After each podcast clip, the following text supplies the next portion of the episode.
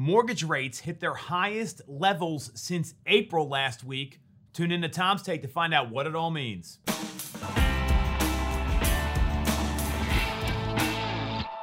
definitely going to want to watch this one.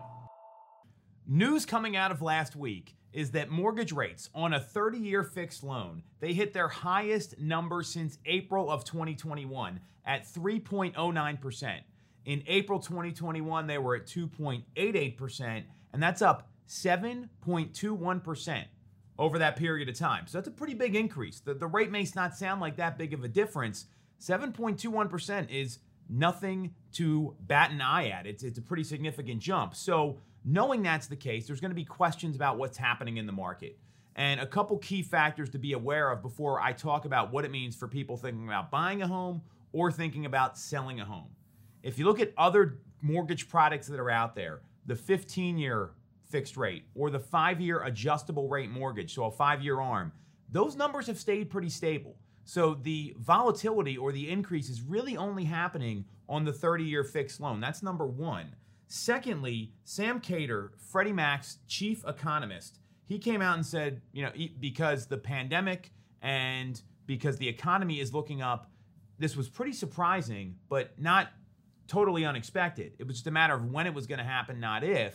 And in addition to that, he mentions that because the demand is so ferocious right now, because there's so many people out there looking to buy homes, he doesn't see this really changing. And all the predictions are that we're going to see mortgage rates into the 4% range sometime towards the end of 2022. And that comes not only from Freddie Mac, but also the Mortgage Bankers Association and their predictions, as they always predict things. That's what these companies and organizations do, right? So that's the news coming from the experts. Expect 4% by the end of next year. Not a surprise because the pandemic's slowing down. We're towards the end of it here, hopefully. Fingers crossed.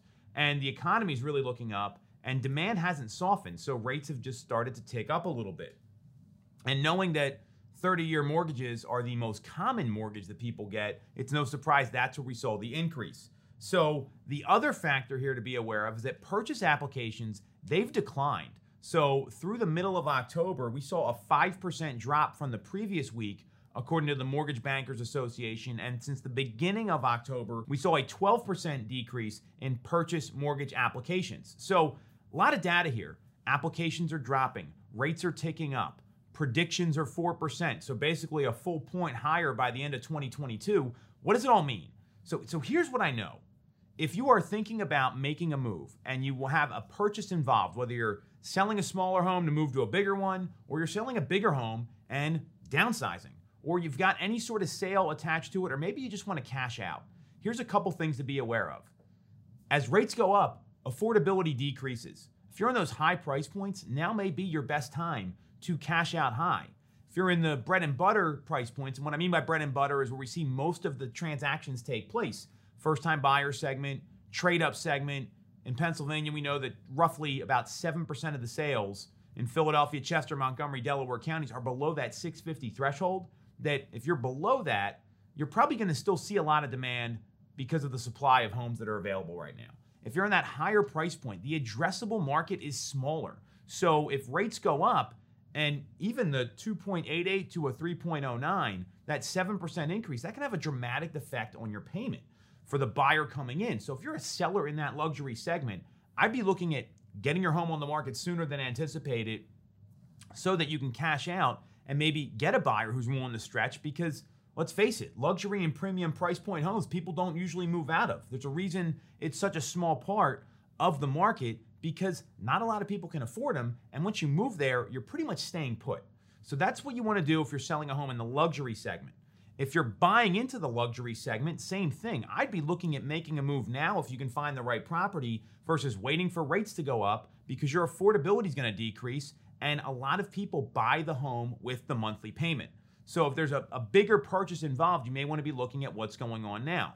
And in general, that we've seen inventory creep up 20 some percent since April and May of this year through the end of September if I'm thinking about selling in general, I'm getting my home on the market now the demand is still very frothy and there's a lot of buyers looking because as more inventory creeps up, buyers are to have more opportunities. That's just how it is. So if you're selling, I'd be game planning now because a lot of people, and this happens every year, Come January, February, let's get our home on the market. We're ready to go.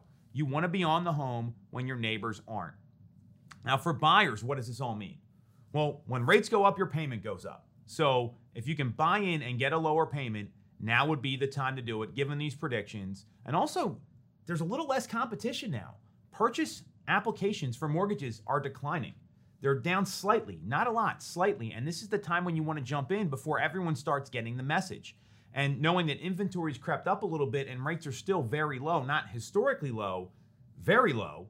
I mean, some of the best rates of all time, just a little higher than the all time low. You can lock in a lower payment, you can get into a house. And here's the thing a lot of people aren't talking about there's a lot of buyers out there, they've quit. They don't want to look anymore. They're afraid to keep looking. They've lost four, five, six homes. They just don't want to do it. If I was a buyer right now, now is not the time to give up, especially with these economic indicators coming out and this news coming out from the Mortgage Bankers Association and seeing what rates are doing. So if you got a question about your own situation, specifically what you're looking to do, get in touch with a professional, figure out what's going on in your particular part of the market and where you're trying to get to, and make sure you're aware of where the economy is going because this information matters and it's going to affect the biggest financial decision of your life. Catch everyone next week.